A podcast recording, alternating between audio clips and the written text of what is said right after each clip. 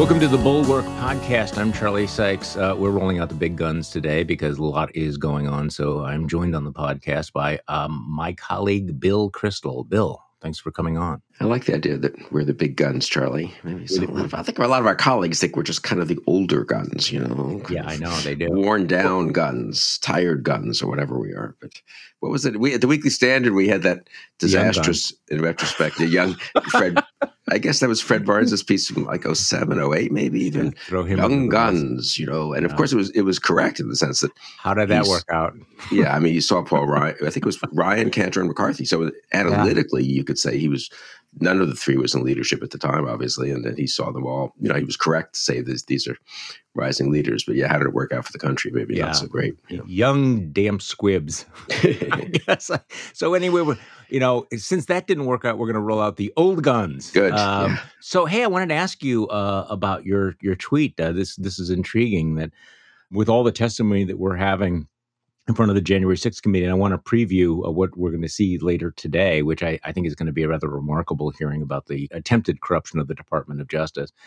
But the fact that you know have so many Republican officials have come out to testify in front of this committee, uh, as as well as just you know average public servants, nonpartisan public servants, and and uh, I, I see that you tweeted out this morning. Great to see so many Republican members of Congress and conservative elites expressing support for Ruby Freeman and Shaye Moss, really cluttering up my timeline.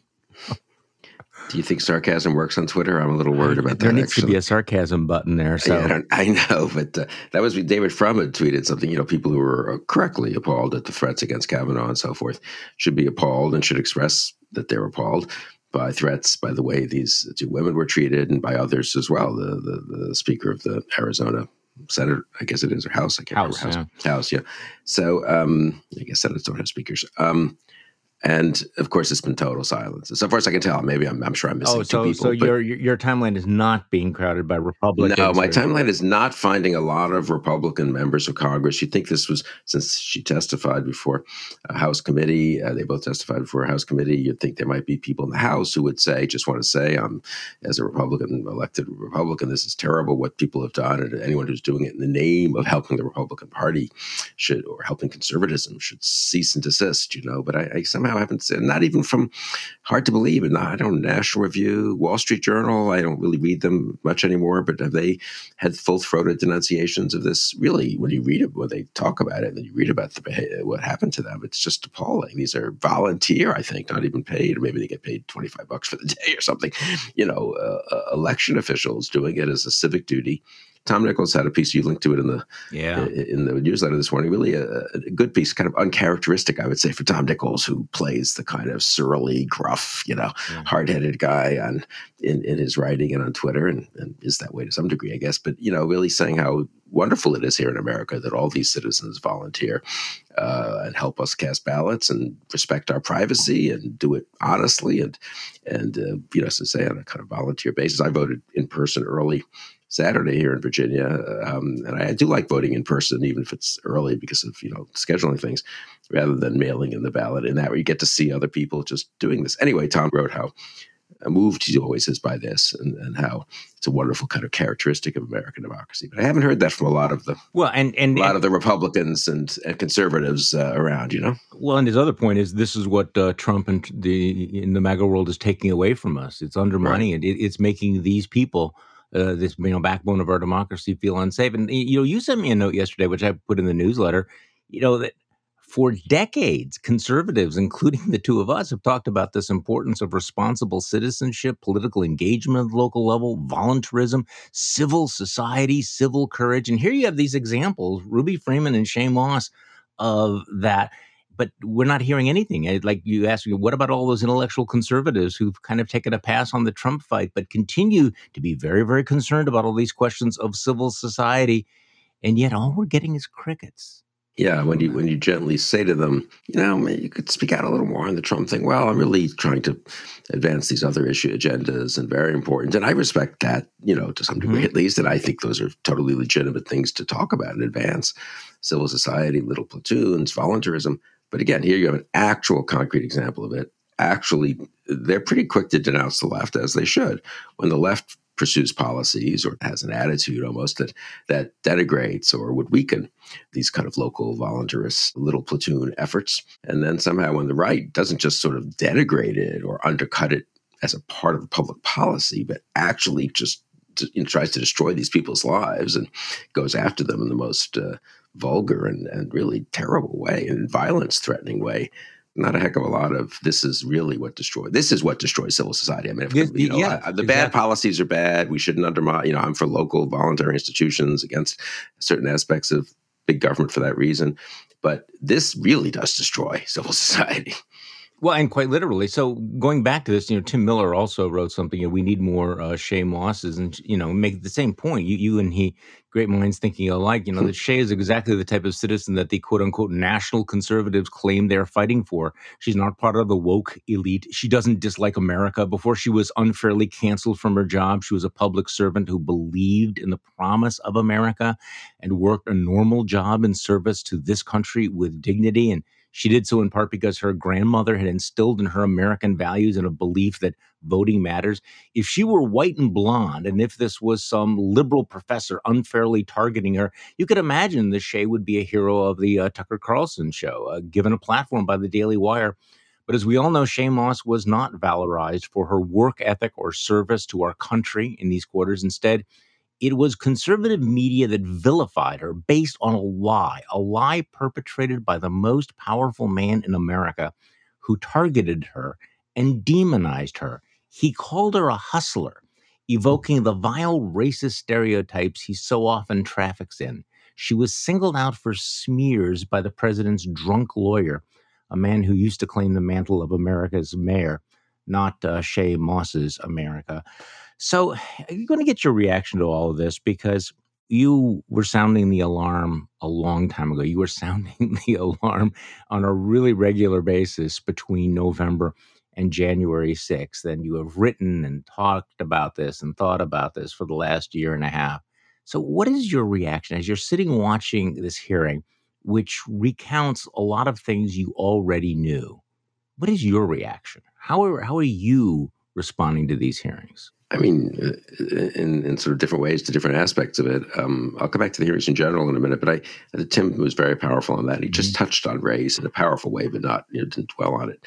I got to say, you and I have discussed this a bit in the past, and, and Mona, some of us who've been around the conservative movement for a long time uh, we really did think the racism was kind of on the fringe, and it was, I think, kept there in some respects. I think we nominated honorable people for president and for most of the major positions, you know, and and they they kept it at arm's length and occasionally really denounced it, actually, to their credit. So but uh, you, see this kind of thing and the treatment of, of these two women, and you just think, as Tim said, if they were, you know, uh, white and blonde, yeah. white women, you know, from middle America who were being threatened somehow or canceled from something by the left elite, what kind of reaction there would have been. And it does make you wonder how much all along there was a kind of racial subtext to a fair number of, fair amount of, uh, a fair number of conservative efforts. I think you've made this point before, a very important point, a subtext or a, a recessive gene, the way you put it originally mm-hmm. years ago, an excellent formulation. Mm-hmm is very different from a non-recessive gene. And look, people tried to keep it recessive, and we all did. And I tried to, and I think with some success. And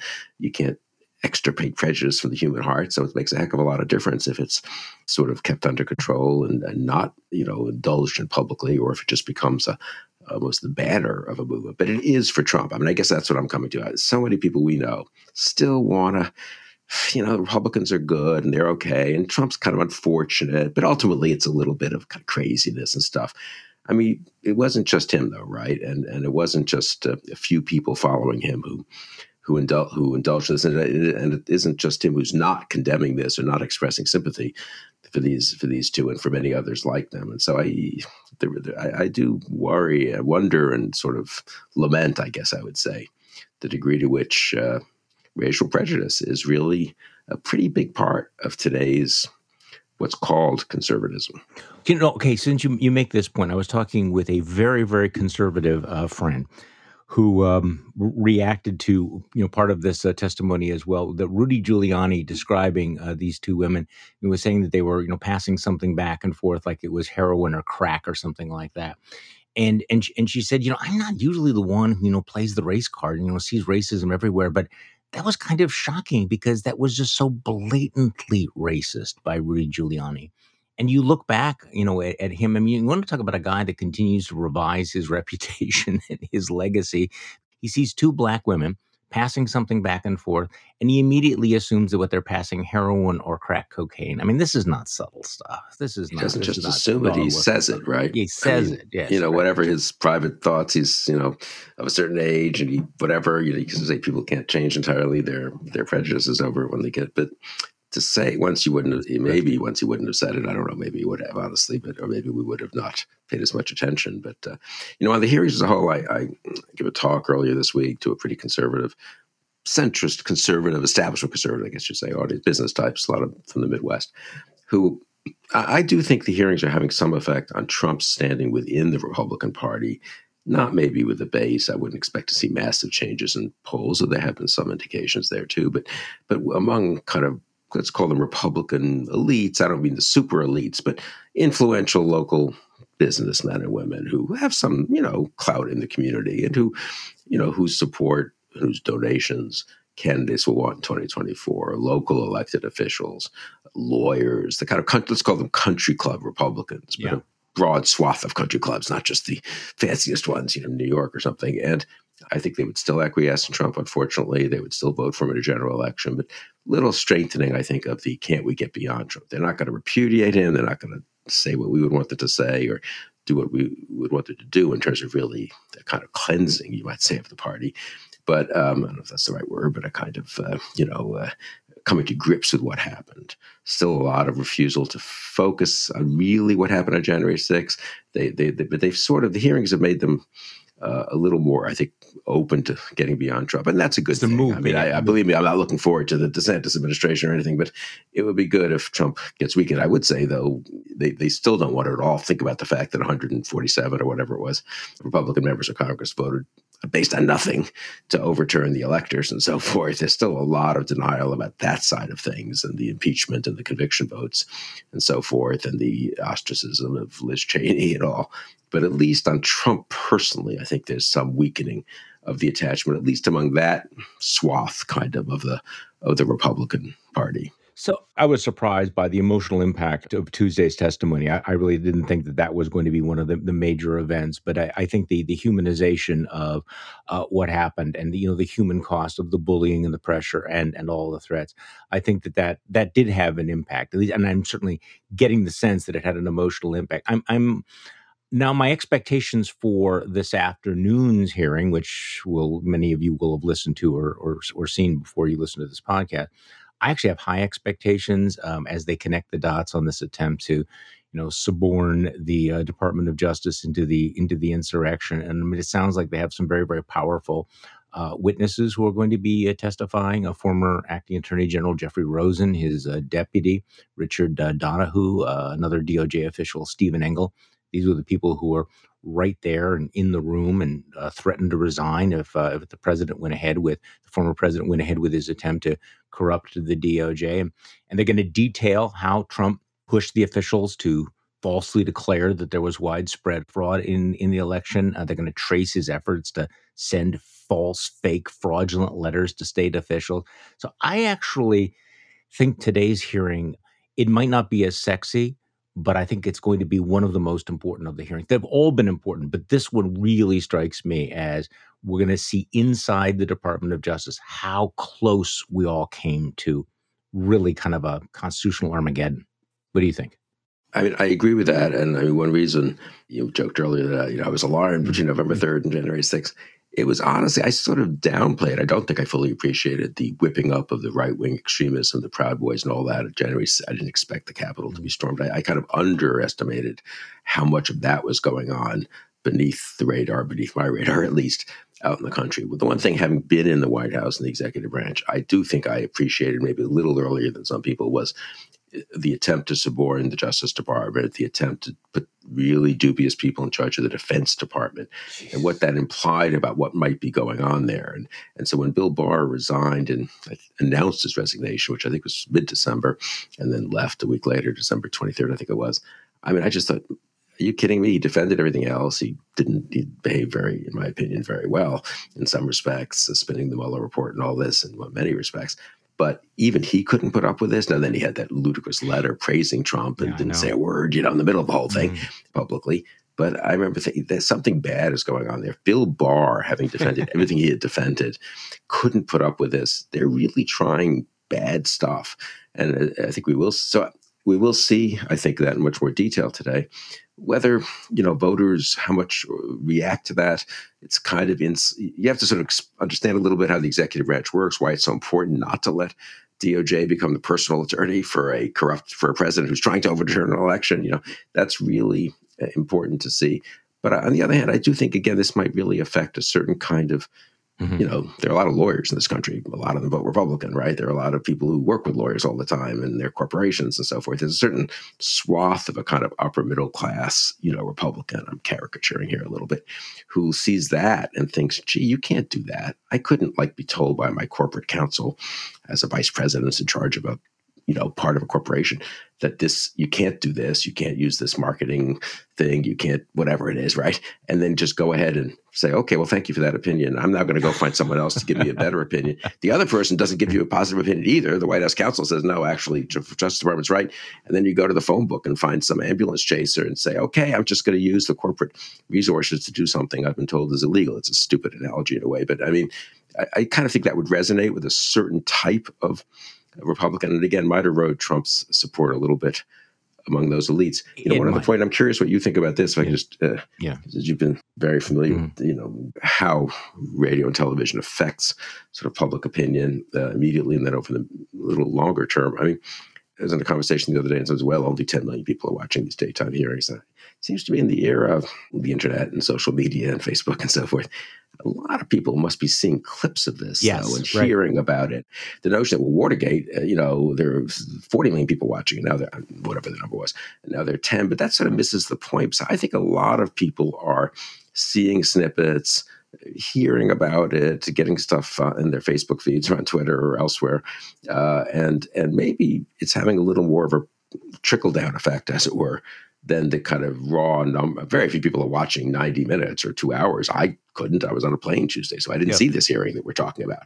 But I've now seen enough of it, you know, that I feel like I really did see it, and and I certainly had an effect. And so I have got to think that what if these hearings are people are sort of missing a little bit of, of that impact. Oh, well, Do you think? I, well, I think that's true. I mean, first of all, you know, 10, 20 million is a big number, especially when we think about the numbers who watch cable television. But but you're right when you're describing it.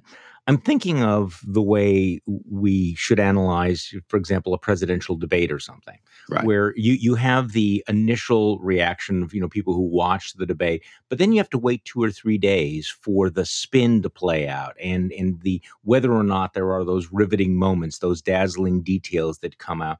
And I think that this is the same way. Most people do not watch it necessarily, you know, in live, you know, at, in in real time um, but they will they will be exposed at some point to the moments, and these these hearings have had moments. So you're absolutely right. Uh, you may have by um, what you know, ten times as many people are going to right. be seeing you know clips of uh, some of the testimony or some of the video. It, it's hard to know. And again, I think it's important to keep coming back to this point that you don't need to move tens of millions of votes. You just need to you know change the minds of you know three percent or four percent, and which is a great segue. Because I want to talk about this Ron Johnson story and hmm. a little bit about politics. And I know you have your man, you, Ron Johnson. I like to always call him th- that. Thank, you know, thank you so much for that. Oh, so I, I, got an email yesterday from a reporter who said, "Could you know I call and chat about Ron Johnson?" I wrote back said, "I would rather have root canal surgery than have to talk about Ron Johnson once again." But sure, I, I, I will. But also with some of the polls that we're seeing, and I know that you have some thoughts about all of this. You know how there is this gap between the horrific numbers that Joe Biden is getting and the fact that many of the Democratic candidates for governor and Senate seem to be outperforming that, and whether that actually means anything. So, okay, before we do this, I, I, just need to like you know eat the frog and just do this. The Rusty Bowers story. I mean, I'm, right. I'm sorry, Rusty Bowers. You know, the who was really kind of an unexpected star of the hearing the other day. I mean, we loved this guy. We, we seriously loved him. We admired him. We praised this guy. You know, the honor, the decency, the courage, and I'm still really grateful for the stand that he took in Arizona. But yesterday, AP reporter asks him, Well, what would you support Donald Trump if he's the nominee again? And Bowers says, Yeah, if he's up against Biden, I'd vote for him again. I mean, Bill, you know, face palm, head on the desk. We've seen this over and over and over again. And I, the only word that came to mind was it's unfathomable to me how you can experience what Donald Trump has done. You're learning all of this and say, like even Bill Barr, who says that he's delusional and detached from reality, says, "Yeah, I'd I'd I'd, I'd vote to put him back in the Oval." What is this? Help me on this one. What the? I mean, I guess what it is is is a human instance, a real instance of this thing we talk a lot about, and social scientists have written articles and books about polarization. Right? I mean, this is literally what polarization means. That that someone who sort of understands has experienced, as you say, really terrible behavior from his own party, from the potential leader, once and perhaps future leader of his own party, who knows how serious it is, incidentally, still eh, the polarization is so deep that he can't abandon the party or even that person. I mean, one thing not to abandon the party, but to say you'd vote for Trump again after. And I, I, I had a conversation with someone who's sort of in that camp the other day. I don't talk to that many people in that world anymore, with this an old friend. And you know, again, it's it's sort of incoherent from my point of view. The reasons I, isn't democracy more important than gas prices?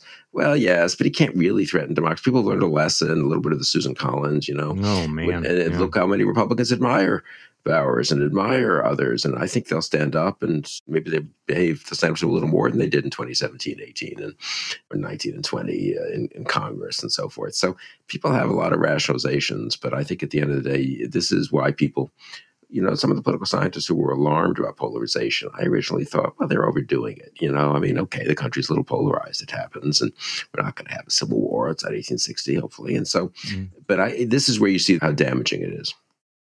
Okay, so let's talk about Ron Johnson, who really has a problem here. Look, I've known Ron Johnson for a long time, and uh, he looked he looked rattled um, yesterday when he was pretending he was talking on the phone when he wasn't, which I think a lot of you know senators and congressmen do. But he doesn't really have a good explanation for why one of his top aides uh, offered to deliver fake, fraudulent electoral slates to the vice president. And again, he's saying, well, this was staff to staff communication. Well, no, they're talking about a sitting United States senator handing the sitting vice president of the United States this fake set of electors on January 6th. And as I, I said, perhaps unkindly, the bottom line is that Johnson is not that stupid. He had to know what the context of the moment was, what was happening on January 6th, what was going on back home.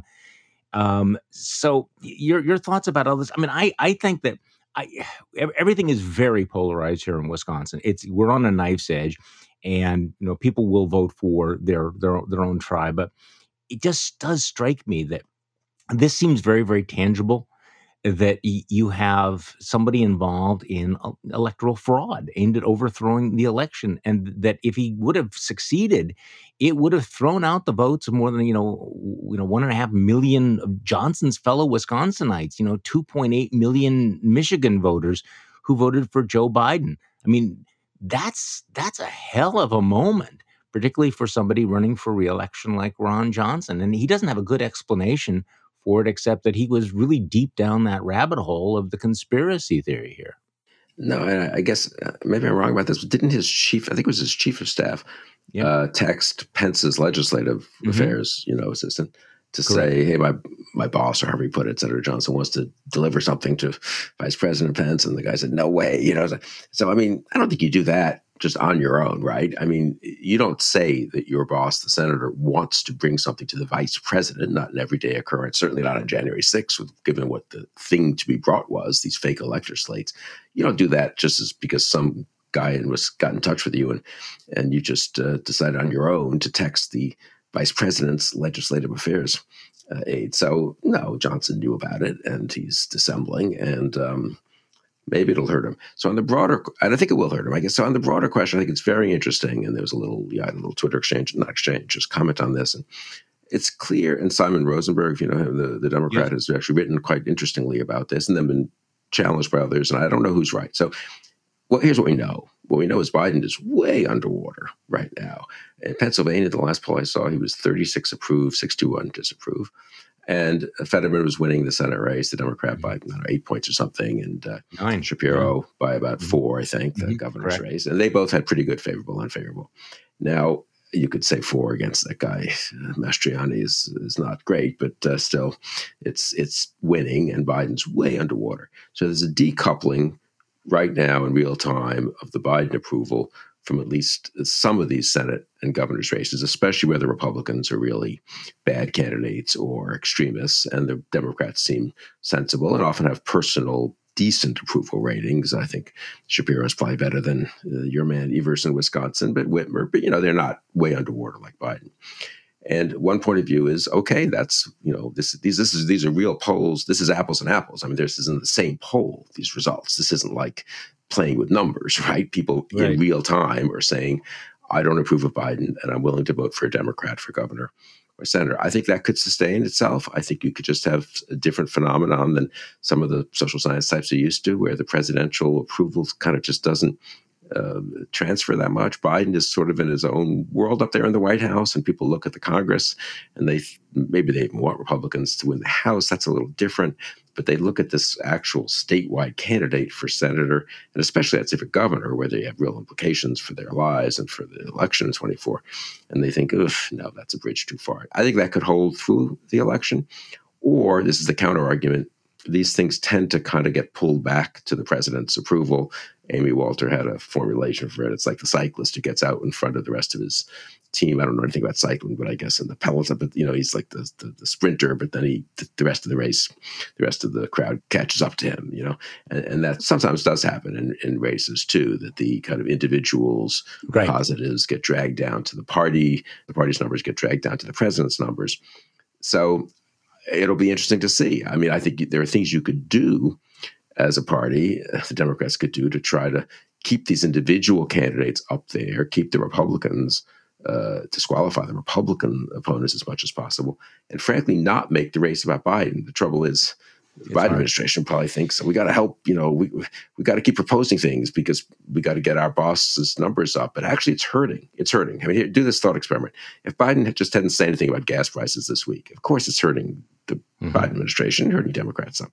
But if he had just said, "Look, I'm focused on a NATO summit next week. I've got Ukraine. Here's my here's what I'm doing in this area, whatever. Uh, we're looking at uh, helping states who want to preserve abortion rights to do so, whatever he said, right? I mean, you know, he, there are plenty of things he could have talked about.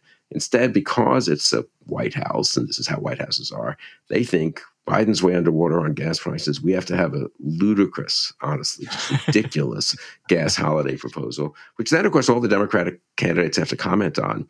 So, do we have a Biden White House that could almost willingly step aside? I mean, the, the ultimate example of this would be Biden saying he wouldn't run in 2024, which I would also be fine with, but that's not going to happen in the very near future. But in a way, openly, sort of purposely recede to let a reasonably popular Republican like Josh, a Democrat like Josh Shapiro in in, in, in Pennsylvania, uh, and a reason running against an unpopular Republican to let that advantage stick and not get dragged down by Biden? I think it's an interesting question of almost political discipline. I don't have great faith that the Democrats can pull that will, will pull that off. I, I, think the Biden White House will will think it all depends on them and actually put themselves right in the middle of everything, which is not wise at this point. Yeah, I, I think you know Amy Walter you know, has a good analogy. You know, she talks about you know the fact that it's good news that Senate Democrats are outpacing Biden's numbers in their states, and as she points out, you know, the, the GOP's only begun the campaign to link them to Biden and to hammer them on other stuff. And here's her analogy it's like a, a cyclist in a breakaway. Once the peloton starts to pick up their pace and chase, that lone biker gets caught. so right back to Ron John here in Wisconsin. I mean, here in Wisconsin, Biden is underwater. You know, uh, you know, forty percent approval, fifty percent uh, disapproval. Uh, Johnson, um, however, is also underwater. He's got a thirty-seven percent approval rating, forty-six percent unfavorable. So even though you have this massive Republican wave building, he's running even or behind uh, Democrats who are all, I mean, very, let me put it this way, um, not well known uh, Democrats. You know, Mandela Barnes, who I think has got a lot of baggage, um, leads him 46 44, well within the margin of error. Uh, Sarah Godlewski, uh, 45 43. Uh, Tom Nelson, uh, 44 43. So this just said what you're describing that, that there is this disconnect. The other question, of course, and we don't know this, and this is all speculative, but even in a massive Republican wave, it is possible the Republicans blow it just out of like weirdness. If they nominate Eric Greitens, you know, with a you know fascist gun hunting RINO ad in in Missouri, Herschel Walker, who is a serial abuser, liar, just whatever. You know, Senate candidates like this or Dr. Oz, uh, you know, the New Jersey millionaire um, who's running in in Pennsylvania you know you could you could manage to blow um, their chances of winning the Senate by nominating these very strange, embarrassing candidates that might fall short even in a wave election year. You know, I Absolutely. mean, are they are they too strange to win? It's happened before, and so we just don't know what the dynamics are this year. No, and that's John, right. Johnson think, would be one of them. I mean, yeah. you know, Johnson, Herschel Walker, Dr. Oz, Eric Greitens, there goes the Republican chances for the Senate right there. Yeah, I would say even with just Pennsylvania, yeah. Wisconsin, yeah. it probably goes. Unlikely to pick up more than two Democratic seats. I, yeah, no, I, I think that's really true. And I don't know. And I think this is the point Rosenberg makes. I mean, it's not obvious it's going to be a massive wave. There, will be a tide, you know? Mm. Now, and right now it's about three points in the generic ballot, which isn't big enough to really sweep everyone out. I mean, that, that will be, a, it's a bit of a, if you want the analogy again, it's a bit of a drag. Uh, it's a bit of an uphill ride, but it's not impossible. Now, people have been through this before say the wave doesn't break till late. If you want to, you can yeah. use the, the metaphor of the wave. The one reason it's used a lot is you look out into the horizon and it's like just the ocean looks okay. And then as it gets close to shore, you realize, view that's a big wave. And that could happen. That happened in 06. I remember George Allen here in Virginia, who was ahead and was thinking of running for president in oh a way. He was pretty popular, made one couple of mistakes, and then the whole wave came in in 06 against George W. Bush and the Republicans, and Allen lost here in, in Virginia. So at the time, kind of a Republicanish state. So uh, it could happen. I, am a little less confident than most people that it will, though. I, I, do think people are just too quick to, oh, history shows this. And, and, and it's also recently people have lived through 06 and then 2010 and then 2014 they just in 2018 they have just a presumption that it's always a wave but it's not always that much of a wave. It wasn't in 98 and 02 and if you get uh, you know a bit of January 6th hearing a bit of Trump activity a well, little bit Roe of Roe versus Wade, Wade you yeah. know and then this uh, then the particular extremist candidates you know all of it together could add up to is I very much think Republicans yeah uh, Democrats right now I'd sort of bet a little bit over 50-50 that they have a little better than 50-50 chance to hold the Senate. House, the House is more susceptible to just the usual off-year currents, and I think that's going to be hard to hold. But well, except that there aren't that many competitive seats anymore. You know, I mean, there are fewer seats. So I think if they lose the House, they'll lose 20 seats, and I, my right now is what I would say, and lose. Therefore, have the Republicans would have a you know twelve something seat majority in that uh, something in that ballpark. I don't think we're looking at a Republican forty seat majority. So I yeah, I'm I'm a bit of a skeptic, but I also am open to the proposition that.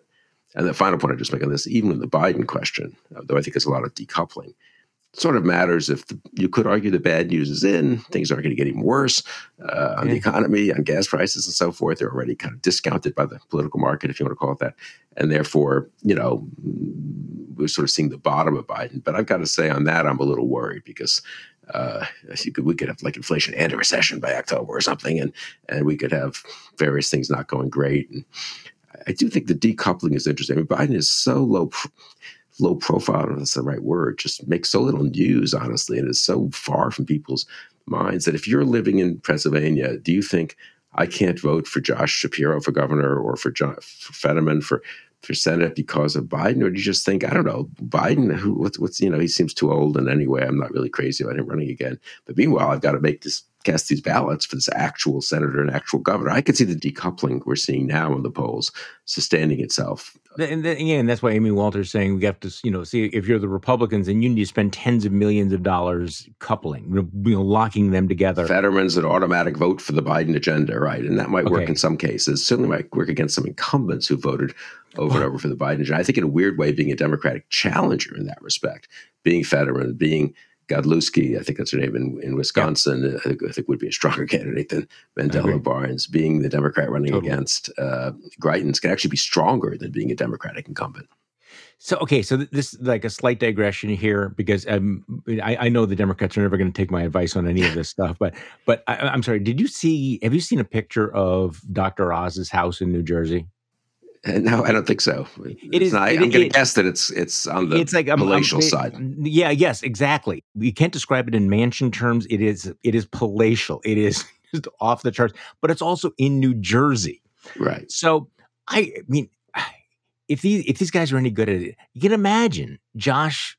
I mean, sorry, you can imagine Fetterman, Yeah. sta- standing there in his shorts and in his hoodie, you know, with a picture of this, saying, "This is this is Doctor Oz's house in New Jersey. I- do not live in a house like this. Um, I actually, you know, ha- I live in this house over here, I, which happens to be in Pennsylvania, unlike Doctor Oz's house here. And do you think that?" This guy actually understands the problems of working class Pennsylvanians, and you know, play that card because Right. at some point there is this huge dissonance. Like, I'm, I'm, I'm sorry, you know, I'm not playing a.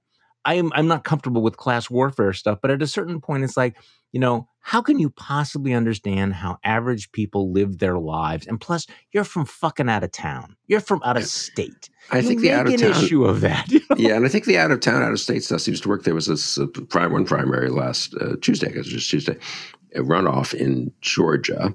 And it was a very attractive young candidate, uh, African Americans that happened Republican. I mean, uh, who was endorsed by Cotton and Cruz and all kinds of people, kind of future of the party. But he actually had sort of moved, I gather, from Atlanta to this district, which is you know a little bit a ways, uh, to kind of run uh, or had moved there and maybe not to run. But in any case, he hadn't lived in the district long. And uh, running against this kind of more ordinary, you might say, pedestrian Republican candidate, they were both pro Trump. So I don't think that was really an issue. And his only attack on this other candidate, since they didn't disagree on anything, and the other guy is younger and I think served in the military and sort of seems attractive and impressive, was he's not really from this district. And the, the other candidate won. Um, I think it's just sixth district of Georgia. And so it does tell me that there is a lot, you know, districts and states still have some attachment to the notion that you should live in this state unless you're maybe Hillary Clinton moving to New York. You know, that's like the exception. But New York's also different that way, right? I think it Or does feel Kennedy. different. It probably feels different in Scranton or in Western Pennsylvania. Some rich guy from Jersey is just showing up Well, and trying to be your senator. Speaking of messy Wisconsin politics, I have a little item in my newsletter today. You know, Donald Trump has, for, for reasons that are somewhat incomprehensible to me, has weighed into the Republican uh, primary for governor here in Wisconsin. I mean, Republicans, you know, really have no excuse not to win the governorship here this this year, except they're going to have this very very nasty primary. So he has endorsed this out of state millionaire named Tim Michels against uh, Scott Walker's former lieutenant governor. And So there's a proxy war between Scott Walker and Donald Trump here in Wisconsin. Walker pushing the lieutenant governor, former lieutenant governor Rebecca Kleefisch, uh, Trump pushing this businessman named Tim Michels, who owns a $17 million mansion in, wait for it, Connecticut. Wow. Now, you don't think that that's going to be an issue in the primary here? So while Republicans, you know, would normally you'd think that it would be sort of lining up and you know coming up with a, their their message and pushing against the incumbent, th- this is going to be and this is going to be a food fight here, and, and actually it's going to be much worse than that. What do you think happens? Uh, Do you have a view on who's going to win? Or I mean, I would assume that uh, Kleefisch will have the edge because she just has, you know, has more grassroots support. There was a Marquette University poll out yesterday that showed, uh, you know, that uh, Michels is ahead like 27, 26, but the margin of error in the poll is like six points. So, mm, um, but he's been gone for years, and I just not sure that that a Trump endorsement, uh, you know, is going to carry that much weight when voters vote in August. But it is going to be interesting to see how that plays out. Okay, so we've been talking about politics. We've been talking about domestic politics. We need to talk about, in just a heads up, the Thursday night Bulwark live stream will feature uh, retired General Mark Hertling tonight talking about the war in Ukraine 100 plus days on. And I think that is going to be extraordinary. The Thursday night Bulwark live stream, uh, which is available to uh, Bulwark Plus members, people can watch it on on replay as well on the site. I think it's going to be very, very interesting because Mark Hertling has been, I think, one of the most sober, well informed, and intelligent observers of what's happening and what's not happening in Ukraine. no, I think Mark's been terrific, and I'm really looking forward to uh, learning that from him. He had a very good Twitter thread a couple of days ago, being slightly more optimistic actually about the Ukrainians, uh, pushing back a little Right. against the notion that the Russians are just kind of wearing them down and can do so endlessly. I have a conversation coming. I do those conversations with Bill Kristol, Yeah. with Eric Edelman, uh, who had senior positions in state and defense uh, and the White House, actually, and very sober and experienced uh, national security expert. Uh, that'll be out actually today at the same time as this podcast, mm. and people can watch that for an hour or listen to it. And Eric also you know, thinks people may be being a little too pessimistic with the military situation, but he's worried. I guess I'm worried too about where we are three, four months ago. If, if the Biden administration doesn't accelerate the uh, delivery of weapons to, to Russia, stop self deterring so much, maybe break the blockade, which is doing real damage to the Ukrainian economy and actually to other economies around the world, since all this grain is piling up in Ukraine and there's food shortages coming in places like Lebanon and Egypt. If the Biden administration isn't willing to you know, it doesn't. If there's such a reluctance to ever have American advisors, you know, set foot on Ukrainian soil to help them use some of these weapons, which means they need takes longer to train them outside the country. There's such a reluctance to maybe have a humanitarian convoy to escort Ukrainian ships out of Odessa or uh, or Ukraine uh, to deliver food, which is incidentally they have every right to do. There's no, you know, the, the, blockade that Russia has is informal, but they haven't announced one, which would be an act of war, because they want to kind of maintain this special military operation stuff. And here on the energy policy, just they've been so bad. The Biden administration, they've done very little to relieve, help relieve European dependence on Russian oil and gas, since God forbid we should actually like develop all this oil and gas we have.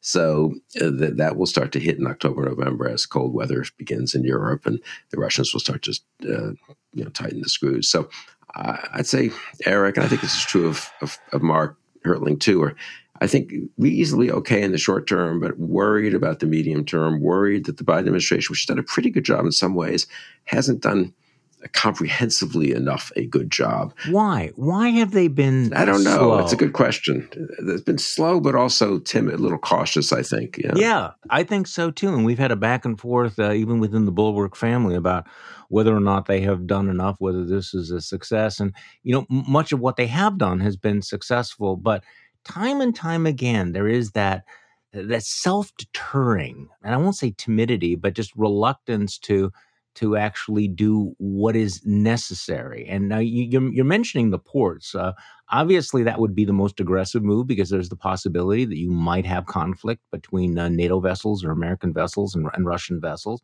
But if there was, it would be a clear case of Russian aggression, right? I mean, we we we have had the Berlin airlift, right? I mean, Joe Biden, with this mentality, we would never have done the Berlin airlift.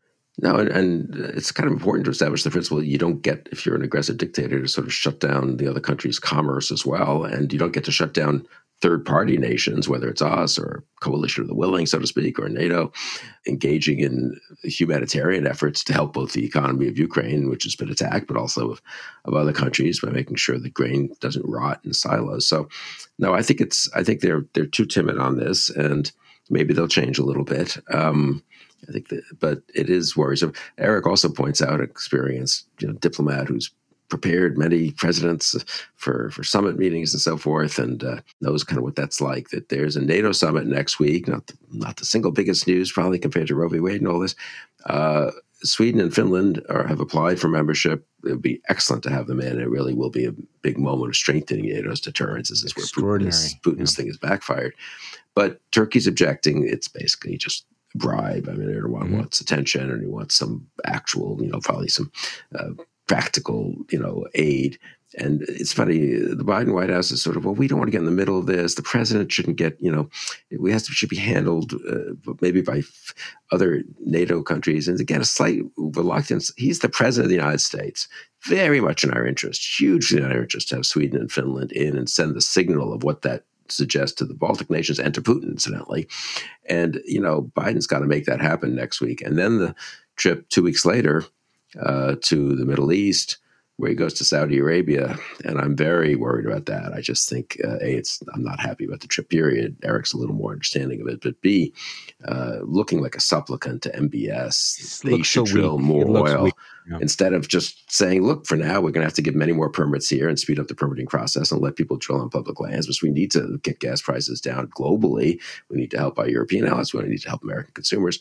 It just looks weak, don't you think? And I, I feel like oh, that, I think it looks very weak. Yeah, so No, and it, it, looks weak and looks feckless, and you know, and, and, and unfortunately, you know, look, the reality is there's not much that the president can do to bring down oil prices in the near term. You're right; it is it is it is an absurd gimmick, the the uh, gas tax holiday. You know, and I was listening to some of the Democrats in, in Congress who were talking about you know trying to make this about you know the oil company gouging. I'm not an economist, but you know we are talking about a global uh, a global marketplace and there is a kind of a feeling of flailing around about it as opposed to uh, something else. But you know, unfortunately, your your point about Saudi Arabia not only is it you know morally problematic, but but I think it will highlight um, the gas price problem and his inability to do anything about it. So it's morally problematic, and it will signal this kind of of weakness, which is unfortunate. So yeah, and I think Putin sees that incidentally and thinks gee, MBS was awfully unpopular three or four years ago when he had Khashoggi murdered.